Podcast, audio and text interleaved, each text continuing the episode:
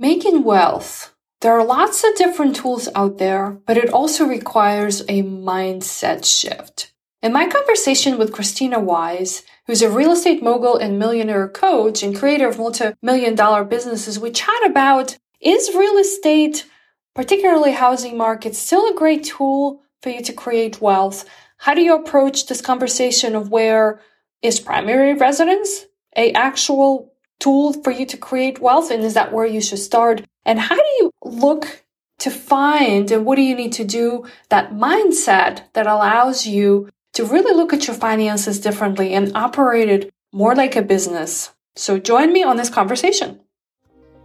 You and I know that making smart financial decisions can be challenging. But in 21st century, financial freedom is no longer just for the 1% wealthy. It is for you and me. The question is how do we find time, avoid making painful mistakes, and find the best resources to help us reach our financial goals? Join me on my journey helping busy families figure out how they can gain financial confidence and clarity, get actionable tips, and learn from the best experts on how to stop trading time for money. It is now the time you started living your best financial life. My name is Anna Shergunina, and welcome to the Money Boss Podcast. Hey, Money Bosses, Anna's here, and welcome back to the Money Boss Podcast. I'm excited for our conversation today as we dedicated a whole month of September talking about real estate market. And our guest today is Krisstina Wise, who is going to shine some light uh, for us on onto this topic. And I want to particularly kind of talk about what's going on in the market, what are we seeing, and what to really make sense out of it. So Krisstina Wise is a real estate mogul. She's a millionaire coach and a creator of several multi-million dollar businesses, including Good Life Luxury, The Paperless Agent, and most recently, Wealthy Wellthy. She's also an international speaker and an award winning author of the Amazon bestseller, Falling for Money, a romance novel for your bank account. Krisstina, welcome to the show. I'm so excited to have you here. Thank you. Well, my two favorite subjects to talk about money and real estate. So it's a pleasure. I love it. Yes. Yes. So it, there's lots going on, right, in the housing market, and it's. I think it's it's not just today. It's probably always been like that. But I'm hearing lots of things, and even just like looking outside my window and seeing what's going on in my, you know, in my own backyard. But it feels like there's a lot less homes are available for sale. Maybe it's just my feeling. And, you know, it seems like the prices have increased so much that a lot of people are like, okay, well, we're going to really wait this out, even though we really want it a bigger home or a home, you know, wherever you are in your, you know, home ownership journey. Mortgage rates are low, so that's really still attractive. And then now I live in San Francisco Bay Area, so the housing market here, you know, allows a lot of international buyers to come in. It's attractive, but I think the COVID kind of put a break on that. So like there's a lot of the you know indicators around, you know, or pushing things to give us some kind of a message. So I want to kind of have a conversation about all of this with you today. Uh, right. So let's talk a little bit about what what your experience has been and what you've done in your career and how you really made you know wealth in real estate. Yeah, well, I didn't start out that way. I started out in real estate sales and real estate brokerage and that was a big part is that my business was well when I before I created a business out of real estate I was just a top salesperson. So did great, made a lot of money, a lot of commissions, worked hard, you know, barely saw the light of day, but you know, it was, it was a good career in the sense of making money. Mm-hmm. And, but what I realized is that my, it was really trading dollars for hours at that point, And I got really burnt out because I could only make as much money as the number of houses I could sell as an individual. So it's from there that I really explored turning it into a business. And that's where I created a brokerage and had leveraged myself to other team members and other real estate agents and, and had a nice successful ride with that. But even then I realized that I didn't have a life. I, I wasn't necessarily working with my own buyers and sellers as much, but I still trying to keep employees and agents happy. And, you know, I, there was a large number of them. So I realized I didn't have any more time. I didn't have any more, you know, space. I was burning the candle at both ends. And, you know, through a lot of other learning experiences throughout my career and my personal life, I, you know, I finally realized that income is different than wealth and that I was really great at making income, but I was really, I really sucked at, at creating wealth, meaning I was only as good as the next commission. And so many entrepreneurs or let's say salespeople or those that at the end of the year, you have a banner year in sales or commissions or something like that. But the next year on January 1, you have to do it all over again. And it really leads to a career burnout, even as an entrepreneur. It's like, okay, had a good year, but gosh darn, have to kind of start from scratch again. And so it's really learning through all that where I realized that, oh, leverage, business is leverage and entrepreneurship can be leverage and making great money is cool.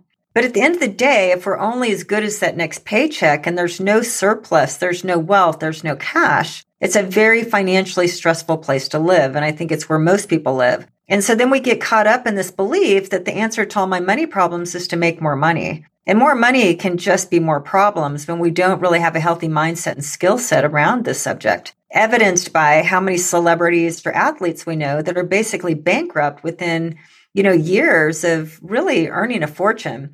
So it's not about how much money you make. It's really about how much wealth you can create, which is the secret to like financial freedom and sovereignty and independence and, and space and more security, less stress.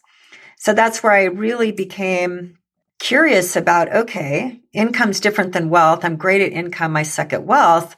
So what is wealth? And then it's a different game. So I just started learning and and really made it my personal mission to create wealth. And for me, since I was in the real estate industry, it only made sense to create most of my wealth through real estate. I've created other parts of my wealth through other through other assets and other types of investments, but for the most part, it's been through real estate.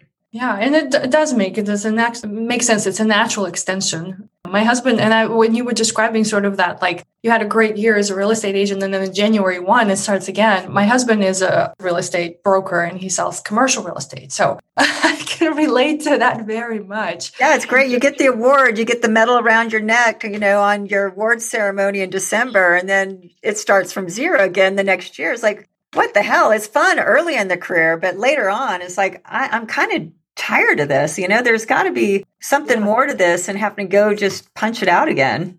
No, I agree too. I agree with that. I mean, some people really do get the thrill of that, right? And so he's probably, you know, he's in his mid career right now and going through all of that is still all exciting, but definitely getting to that next level. Okay, how does the money that you've earned so hard now starts to work for you. So one of the first things, and I know this is probably just a, an American dream. I don't know if it's still true. I, I, you know, it's it's definitely has been the dream for you know the older generation, like the baby boomer generation. And I work with a lot of clients creating financial plans for them, you know, from all walks of lives and you know all life phases. And so, like the home ownership is has been traditionally an American dream. Like that's what you really work hard for. You you save up your money, you buy the home, and so that becomes right naturally an asset uh, or you know a wealth building tool or an asset that grows. So let's talk a little bit about has that concept shifted for the younger generation? And yeah, do you still see do you still view home or personal primary residence or personal residence as that wealth building tool? Well, yes and no. And I guess maybe the answer is it depends. And, you know, the, we're still living in a lot of the industrial age protocols or ways. So that's, that's an industrial age concept where you worked for 30, 40 years for a company, maybe one or two companies at most, and you saved it for the retirement and you bought a house and you got a 30 year loan. And the idea with that, the reason why is because at the end of the 30 years, a lot of people stayed in their houses. Maybe they sold their house once, but you know, not like today. I mean, people didn't move around as much and they stayed put and they stayed in a job. And, and so really life at that time was around you work for 30, 40 years, you retire. And when you retire, your house is paid off. And it wasn't so much about wealth creation, even though that's what we think. It was more about having this opportunity that was unique really to the US that wasn't so unique in other parts of the world that really gave us this opportunity to own our home through paying it off over the tenure of working a job, right? Mm-hmm. So that's nice. When you're retired, you don't want to have that three, four, five, six, seven, eight, nine, ten thousand dollar a month payment anymore. If you were to rent a home, you will always have a payment to put a roof over your head, right? So you rent your home from the mortgage company until the day it's paid off and then you own it. Now you don't have to make those payments anymore. If you don't own a home at the end of the 30 years, then you'll continue to have to pay for your housing. So that's why it was set up that way so that people could have their retirement many times in the form of pensions and they could have their home that's already paid off and they could live out their last three to five to maybe 10 years max kind of living in the rocking chairs and that's kind of in playing golf and that's the vision that we have in our heads right that's that's what's still given to us based on historically how it was. Well times aren't like that anymore. One we're changing jobs all the time. We're entrepreneurs a lot higher percentage of entrepreneurship today that that's available. And so and so we live in houses really differently than we did then. So the answer really to that question is it really depends on your lifestyle. Now, the again, the idea, hopefully, wherever we wish to, I don't like the word retirement, but since it's kind of the word people use, that the idea is still, I do promote the idea that, you know, you would want some place to live at a certain age where you don't have to be concerned about those payments anymore because you're, you know, you're just not out working so hard. You know, the, your working income that's high during your working incomes, you don't want to have to cover that amount that would otherwise be that rent or mortgage payment. So I still like that idea. It's that what I call lifestyle architecture. You still want to plan for someday in the future where you don't have to make a rent payment, right? But outside of that, primary ownership of a home is not a wealth building. Your your primary home is not wealth, despite we've kind of been taught that. And the reason why is because assets are what wealth is. And anything, my definition of an asset is something that makes you money, not costs you money. Mm-hmm. So your primary residence costs you money. So it's not an asset. Now, granted, you get to pay that off over time. So sometime if it's paid off, you won't have that payment. So it's not an asset as a primary residence, even though we have quote unquote this equity or this valuation that goes up. But that's not real money. Our money in our house is not real till the day that we sell the house and can use that money. But usually, if we sell a house, we're putting that money into the next house and the next house and the next house. So none of that money is usable. So again, that house is costing us money. It's not making us money. But again, in the future, we might want a house that's paid for, which might, which could be the reason to do that. So today, when I work with millennials and I have two millennial children, so we've had this conversation and they do like the idea of real estate for wealth creation we actually go in to buy their first home as an investment, even though it's going to be their primary residence for a period of time. But the mindset going in is this might be a rental property in a certain number of years. Right now, it's going to serve this, but I'm going in it buying it as an investment. So when you go in buying a house as an investment mindset versus my personal residence, you buy it differently. You look through a different lens. It's about the money. It's not about maxing out your mortgage payments so you can keep up with the Joneses to look really good to all your friends and put all the new furniture on a credit card and all these things that are robbing us of our wealth. So again, that's really the intentionality behind it. So there we go. To answer your question, in many cases, it's less expensive to rent Mm-hmm. So many times when I'm consulting millennials, for example, and my, you know, my kids and their friends, it's as though, you know, it might make sense for you to rent, like get a really great rent spot that's in a place that you want to live that really supports your lifestyle without overspending on that. But now let's save the money so we can buy an investment property. We can start investing that money elsewhere so you can start creating wealth at 25 versus waiting to start at 45, which is when a lot of people start thinking about it when they start bumping up against getting tired and burn out because they have to start the clock over every January 1. So does that answer your question? Like it really depends on what your lifestyle is. If you're getting married and you really like being at home and you want to put some sweat equity in, increase the value and like that ownership feeling and that has meaning to you, then you might want to buy. But it's just you're buying differently today than the reasons that we bought historically. Yeah, totally. No, it makes sense. And, and this is uh, very interesting conversations because we plan our finances, right?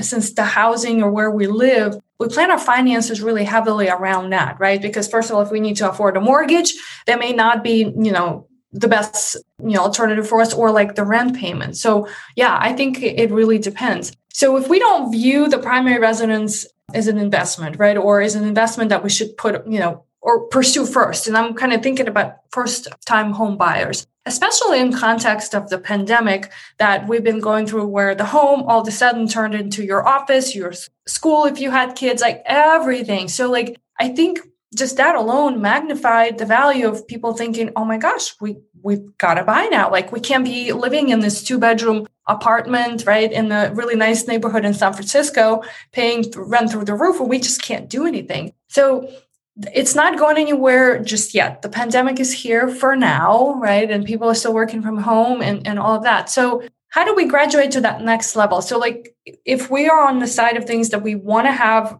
you know ownership of the home and we're ready and we need the space maybe there's a family with kids how do we look at that and justify it in the whole context of our financial plan and you know where we focusing on building wealth well, I think a lot of it, it, it's like working with you, for example, to work with experts to really think through these things. But it, it depends if wealth creation is part of the equation. So what happens when it comes to buying a home is what most people do is they max out their mortgage payment. So the lenders have their banks. So they have this really sweet algorithm, this really sweet spot where they'll max out how much money they'll lend you, but they won't overlend you because they know exactly that ratio of where they can lend you as much money possible for their sake without taking any additional risk where you might default because you can't fully afford it. But what we think, since we're not working with planners or advisors or experts or doing our homework, is that kind of the, the subconscious understanding is that, oh, well, the bank wouldn't lend me more money than I can afford. And now we're maxing out how much we'll borrow to buy a house because houses are expensive, for example. But what that happens is when 33 to 40% of our income off the top is going towards our mortgage payment, and now we have a credit card or two and we have a car payment or two add on to it. Now we're financially strapped, plus than just the regular things we spend money on. And so, and it's all relative to income. So it doesn't matter how much money you make. If you're maxing out relative to income, a $50,000 earner is in the same financial stress as a $250,000 earner when you're basing it off percentage. So that's where this idea that the more money I make is the answer to all my problems. is like, no, if you keep maxing out how much money you can borrow, you're doesn't matter how much money you earn, you're always in that same financial strap feeling and anxiety. But it's a bigger risk the more borrowing you carry, like the more loans you carry, right? The more debt that you have. So the more money you make, the more leveraged you are in the bad way means the more stressed out you are than somebody that's earning less and has less, you know, of that monthly obligation that they have to wake up and make those payments every single month. So at the end of the day, it's looking at what is the amount of housing spend that I can spend that still gives me enough margin to make sure I start investing because it takes 20 years to build wealth. It's compounded and it's pennies at the beginning and then it's dollars and then it's $10 and $100 and $1,000 towards the end of the hockey stick. But that's closer to your 20 years of being a really disciplined investor, putting that money away. So each day we're not putting money aside to invest for that compounding hockey stick effect that always happens at the end of the 20 years. We're just pushing out that much longer to this place where we're going to be kind of month to month, again, regardless of how much money we earn. So to answer your question again, it's like, yeah, home ownership all the way. I'm a big fan of home ownership. There's so many benefits. And those that own, you know, there's the stats that those that have the most amount of wealth are home owners because you kind of just think about your money differently in a way. But again, the danger is over borrowing. And that's just it. So it's not about home ownership or not home ownership at the end of the day. It's about over borrowing and it's over borrowing relative to all the other borrowing we're doing. And to know that it's the monthly payments that is what keeps us strapped and keeps us from having the money to invest. And again, it's, it's, we just max out because we think we can afford it the you know the combination of all those payments we make between the mortgage payment and the car payment and the credit card payments and you know then you add on the life experience the life just utilities and clothing and restaurants and you add all that on top there's no margin left and wealth is created in the margins you have to have a margin between what you earn and what you the totality of what you spend and that's where your wealth is created is in that margin so if you have a 2% margin that's that's that opportunity. If you have a 20% margin, that's that opportunity. But again, it's just to know your wealth is created in the margin. If you have no margin, you have no opportunity to build wealth, regardless of whether you own a house or not. Yeah, I, and I like that you've um, you've incorporated this concept of investing because again, if we can demystify the fact that primary residence, particularly, right? Because you know you can buy homes and rent them out, and that can start creating wealth for you, right? And we can talk about that for, for a whole you know whole other episode. But if you're not investing as you go, and if the sooner you start, the better it is, because that helps with all the time in the world, then the ownership of like becoming the homeowner is is really not what you should be striving for. And I think a lot of people are still very much ashamed of that. Like this I mean, some. I think that the the millennial generation completely sort of flipped this coin of the American dream being a homeowners upside down by saying, "Well, we don't want to, we can't afford it, or whatever the reasons are, and we see the world differently. We want to live in different places. We we want to be free. So, I, if anything, uh, the message that I'm hearing is like, you really understand what you want. You could be the homeowner, but are you really after creating wealth and thinking about you know the future? And I I want to comment too. I don't, I'm not a big fan of the word retirement either. it feels like that industrial age, right? Well, it is industrial age. The whole world yeah. is I like the word freedom, like financial independence and financial freedom. So that's what I teach. I just use that word because mm-hmm. at least we all kind of know yes. what that means. And, you know, and I like to use again my children as an example. So I have a 25 and 26 year old and neither one of them own a home. In fact, my daughter is just about to get married and she and her boyfriend are together. And so we had a conversation very similar to this. And for them to really have the lifestyle they want and to, you know, they, in going through this conversation, is that they're renting and they're renting a really cute apartment in a great part of the town they're in. And it just serves all their lifestyle needs, like walking the dog and being close to town and being on the bike trails. And they're super happy there. So many times, like the idea is like, oh, they're renting.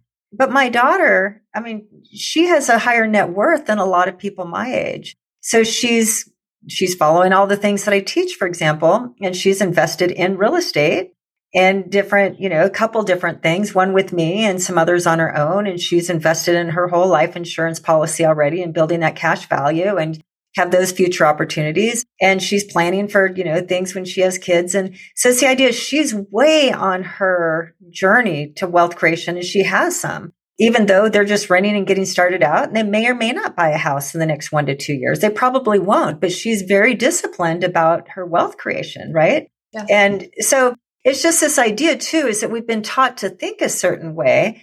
And just by answering a few questions and talking through this, it's like, you know what? No, homeownership would be too expensive right now. It actually robbed my ability because, you know, we'd be putting a lot of money in the house and we'd be spending more and da da da da da to get the house we want. It would be this expensive. Now, do we want to be in an apartment forever? No, but for this stage of life, we can build some wealth on our modest salaries and things that we're doing right now.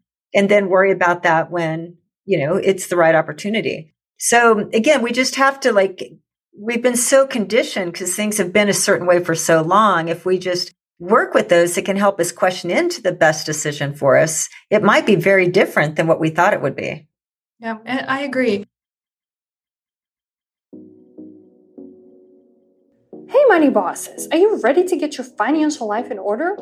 Once and for all, as soon as possible? Are you tired of living paycheck to paycheck? Do you often lose track of how much money you have to spend? Do you want to get your financial life together but just don't quite know how? I am with you. I've been there. I've struggled through all of these. And I know you owe it to yourself. You owe it to yourself to get better.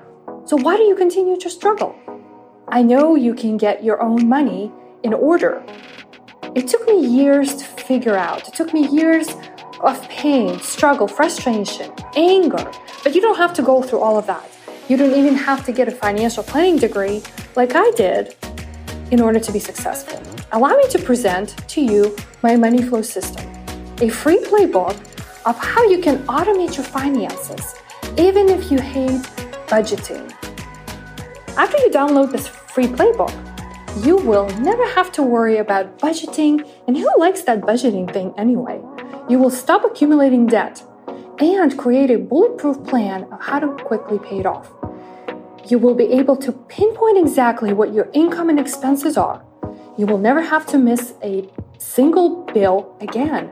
And you will always, always have a solid idea of how much money is in each of your accounts.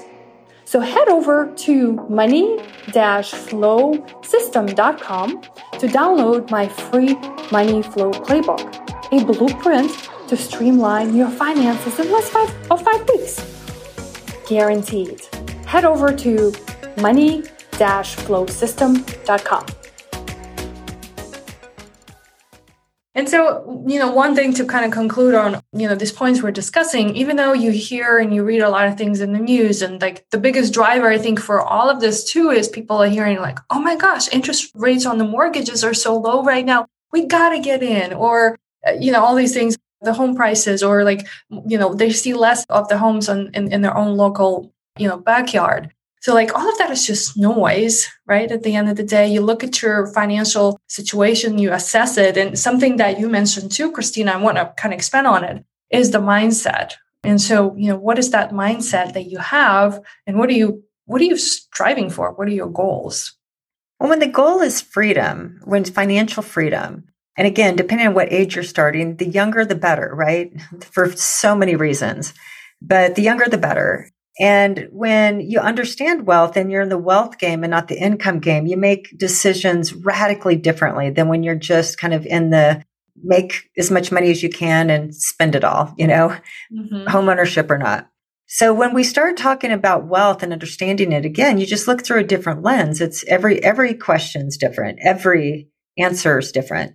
Every decision's different. So that's that's a big piece of it is just the mindset about around wealth. And then in the mindset about maybe like freedom is wealth is freedom. And when that's the mindset, that's the desire, that's the ultimate goal. Again, then we reverse engineer into those numbers. And the great thing about money it's very simple math, like very simple math. Go into Google and put in a compounding calculator.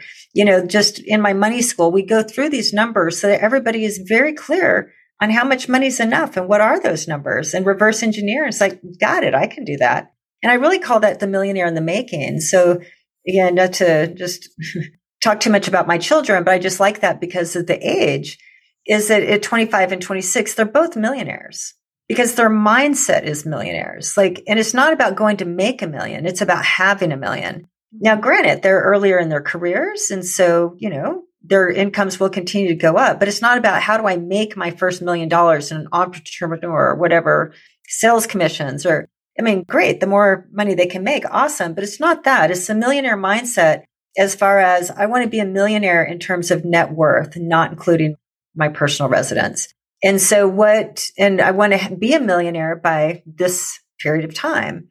So what that means, if I compound over a certain amount of time at a, you know, kind of an average interest rate to be conservative, then how much money do I need to put away today to be able to hit that number, you know, 10, 15, 20 years from now? And if we start that now, granted, this tells me how much money I do have to spend on my mortgage and my cars and, and everything else to make sure that I keep that margin whole, which is what I call profit first. And that's something we can talk about later, but it's the idea of treating your household finance as a business and looking for margin and profit, which those are business terms. So that's the mindset going in. And both of them, they're just very clear. Like they know their number. They want to be a millionaire by a certain period of time. So they're making financial decisions accordingly as they grow their income, as they build their businesses, as they do these different things. But that's the non negotiable if we i like the the how managing your household finances as a business concept. So if we put aside the primary residence that's like the more emotional piece right of investing which not, we i think agree in our conversation today that it's not quite that. And really look at real estate as a wealth building tool. How like let's say you already own a home. You're comfortable there. You have family that you're raising how do you what's the next step if real estate is something you want to consider as a wealth? yeah, well first of all what i would say is that you don't wait my my advice is don't wait to make wealth a something to consider until after you buy your first home. You buy your first home in the container of wealth creation already right? So that's that's tip number 1 which is a big difference. And then and again when you're in the wealth game every every financial decision you make is really built around that non-negotiable in determining what that is. And that just again takes some simple math and mindset. outside of that, then it's really just, you know, what I teach is a concept that I call the 20 20. And if you take 20% off the top of your gross and you're applying that and you're putting into an investment bucket to invest, then you're growing your investment bucket either over time to make a big purchase like cash down on investment property because that takes cash and savings. You have to save up for that. That's the downside to real estate as a tool for wealth is it, you have to have a minimum, usually in many cases, 20% to buy an investment property. So you have to have that cash. But your biggest investment opportunities come from big purchases. Like, so when you have $50,000, $100,000, those are typically going to be your best returns. But if you're saving money over time through investing and you're just putting it in an index fund or doing whatever you're doing, again, it's just being in the habit that you're building not for retirement, not like set it and forget it forever, but you're putting some amount of money aside that's growing. If it's growing in a savings account or it's growing in an index fund or wherever it is, it's just money that you're putting aside so that when the investment opportunities present themselves, you can go buy an asset. And it's just understanding assets are the wealth building game. You think in terms of assets and asset value and cash flow. And again, it's just, it's just, it's a different nomenclature. It's a different, it's, it's different. So I teach, there's, I teach this concept that there are these three master categories of money and they're very independent and integrated at the same time. But when we can understand this and we can start thinking through our money through these three master categories, again, we behave with our money differently. We think about it differently. Again, it's a radically different mindset, but we're not taught to think this way because money's not taught in school. Yet it's a very important life skill, if not the most important life skill, because money affects everything. So the first master category really is our earnings. And, you know, for entrepreneurs, solopreneurs, that type of thing, or salespeople, you know, those that their earnings are really based off of kind of what they go out and, you know, hunt and kill, so to speak. You know, so you're just building your business or your sales career, whatever around that. But the end of the day, whether however you take your earnings, if it's a corporate job, if you're an entrepreneur, if you're a salesperson, at the end of the day, we want to treat all, we want to think of ourselves as a business person and for tax reasons, but just again, this is mindset and how to operate your money that's counterintuitive and countercultural in a way. But this is the way wealth is created is that we run all of our money through this mindset of, I have a business. I'm not the business, but I have a business. So then you have all, then you understand the concept of a profit and loss and revenue, cost of sales, gross profit minus expenses equals profit. And just these very, like the most simplest of business financials that everybody can do. But I really recommend, especially like not to intertwine or, or to commingle your earnings with your personal finance. Think of your earnings as a business because that type of business money creates more money inside kind of that business container. Now we move money out of that container, we move it into our household. So when we pay ourselves through our business, or, you know, we can be a corporate you know, we can be in corporate many times and still funnel money through an LLC or different things. Like there are different ways to do this. But let's just say I'm a, you know, I'm a solopreneur or a salesperson and I have this separate S corp set up that, you know, that gets paid. I can run business expenses out of that. That's really great for taxes. Now I pay my personal account. Now my personal account, we want to run profit and losses in our own personal finance. And that's the concept of treating your household like a business. You're looking for profit, profit first. There's a great book called Profit First. It's about business business, but I teach that in household finance because our business and our earnings is not what creates wealth. It's how we spend that creates wealth and what we don't spend that creates wealth. And in fact, where we just alternate some of our household spending towards asset buying, which is a different type of spending. So when we're looking at profit first and we know how much profit we need to run or take out of our household, and we base all of our expenses after that. And we're running the profit and losses and we're looking where our money goes. And we know where we're maybe overspending or underspending in these different categories. But now that profit is what we put in the, and so that's the whole container of household finance. That's where wealth is created is all through household finance and how we manage and how we move our money through the household and how we spend. Like I said, and how we don't spend. And then the third container, and this is the one that takes time, that's the asset container. That's the investment container. That's the balance sheet. And the balance sheet is our net worth, is our asset value, is the, is the uh, value of all of our assets. And the worth of those assets, not necessarily in terms of valuation, but worth in terms of how much money will that pay us in passive income? It's some future period of time that can replace our working income, i.e., what some people call retirement, what I call financial freedom. So when we know that there are these three containers where we spend time really thinking about wealth and wealth creation and what we're doing to, to start to build that net worth over time. We're really into our personal finance because, and looking for that profit, managing that profit, making sure because that's where wealth is created. And we're really keeping an eye on our earnings and asking the question, like, how do I maximize, you know, my earnings and profitability and that type of thing at my business? Now, how do we integrate all these together?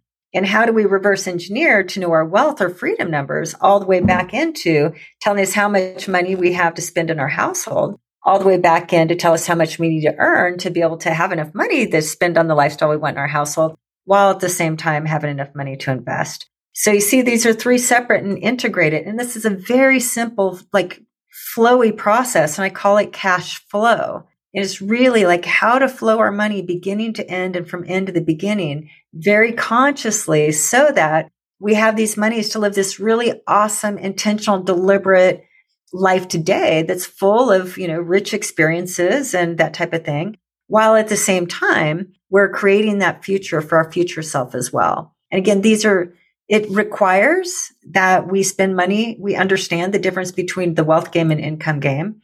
It requires that we get really good at money and managing our money. And it requires that, you know, we many times give up a little bit of lifestyle today to have that same lifestyle tomorrow. And it requires the final thing it requires is you have to do a little bit of math.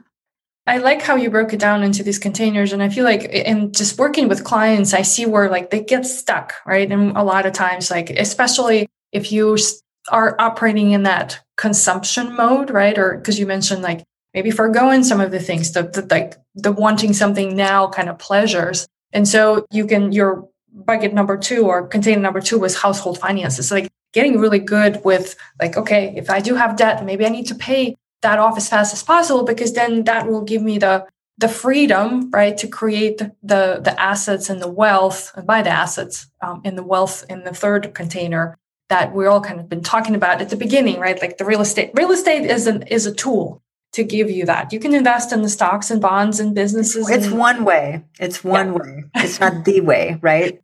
Uh. It's one way, and it's got its pluses and minuses, like everything else has its pluses and minuses, and it's not for everyone, but it, it certainly is. But with whatever your investment du jour is, you know, you want to get really good at that, right? Like study it, read books, listen to podcasts, you know, whatever it takes. And just like anything, you just gain some knowledge if that's where it sounds like I think I could really love real estate. There's no shortage of good books and, like I said, podcasts and information out there to start learning today to be able to be a really savvy real estate investor if you think that's what will be very exciting. If real estate sounds horrible to you, then find something else that sounds like, hey, if I got really good at this type of investing, I think I could really dig that. Yeah, I agree. I agree. So, on that note, how could our listeners connect with you? I know you do have your Wealthy Wellthy, is it Academy? I think I'm getting it that off, but a Wealthy Wellthy platform. Yeah, well, I, I actually have a money school, and really oh. the tagline is everything that we should have learned in school about money, but they didn't offer that class. So I teach everything we're talking about and just simplify money, give it clarity, know your numbers. It's like it's just one of those things like when we get our money cleaned up and we understand it, we get it working for us versus the other way around. It simplifies like every category of life. And there's, eh, there's something for all of us to learn around the skill around money. so I do have that, but if my name is Krisstina, it's a K and two S's. And so if anybody's interested, just go to Krisstina.com and I have on that page, I have a free copy of my book, which I cover a lot of this. It's a very easy, fun read. I tell a little bit of life story in there and make it, even though it's a book about money, it's not dry and boring. It's actually very quick and easy and fun read. And there's a lot of just really, a lot of wisdom, a lot of nuggets in there. So you can get a free copy, free download of my book. I have a little money masterclass that talks about the five truths about money and the five myths about money that, you know, when we can kind of rearrange our what we believe to be true with what is likely false and replace that with what really is true about wealth. There's just a little mini masterclass there that's easy to listen to on video or watch on video if you prefer that over books. And then I just have four simple steps to building wealth as a download. So it's just like pick your poison. And that's just at Krisstina.com. It's a great place just to be oriented to me and my work. And if it's something that resonates, great. And if not, there'll be some really good nuggets to pick up. Awesome. Thank you so much. We definitely will include the link in the show notes. And any last minute thought around real estate? And we started a conversation all the way from the looking into finances as a as a business. Yeah.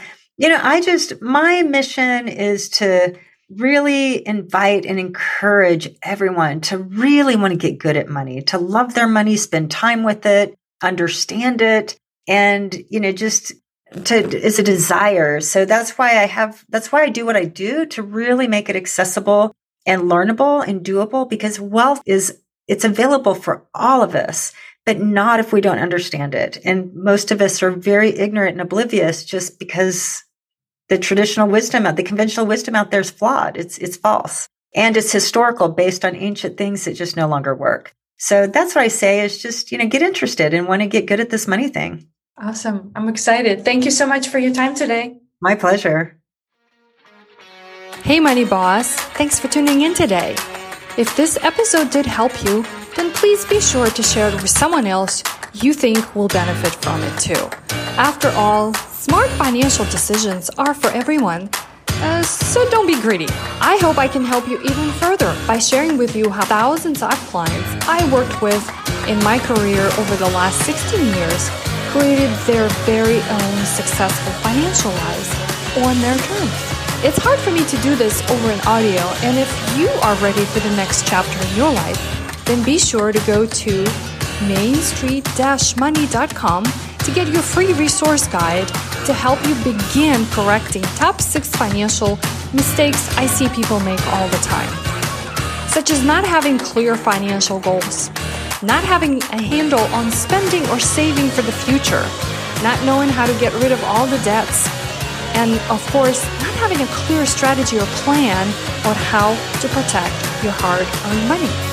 Until next time, Remember, you are the boss of your life.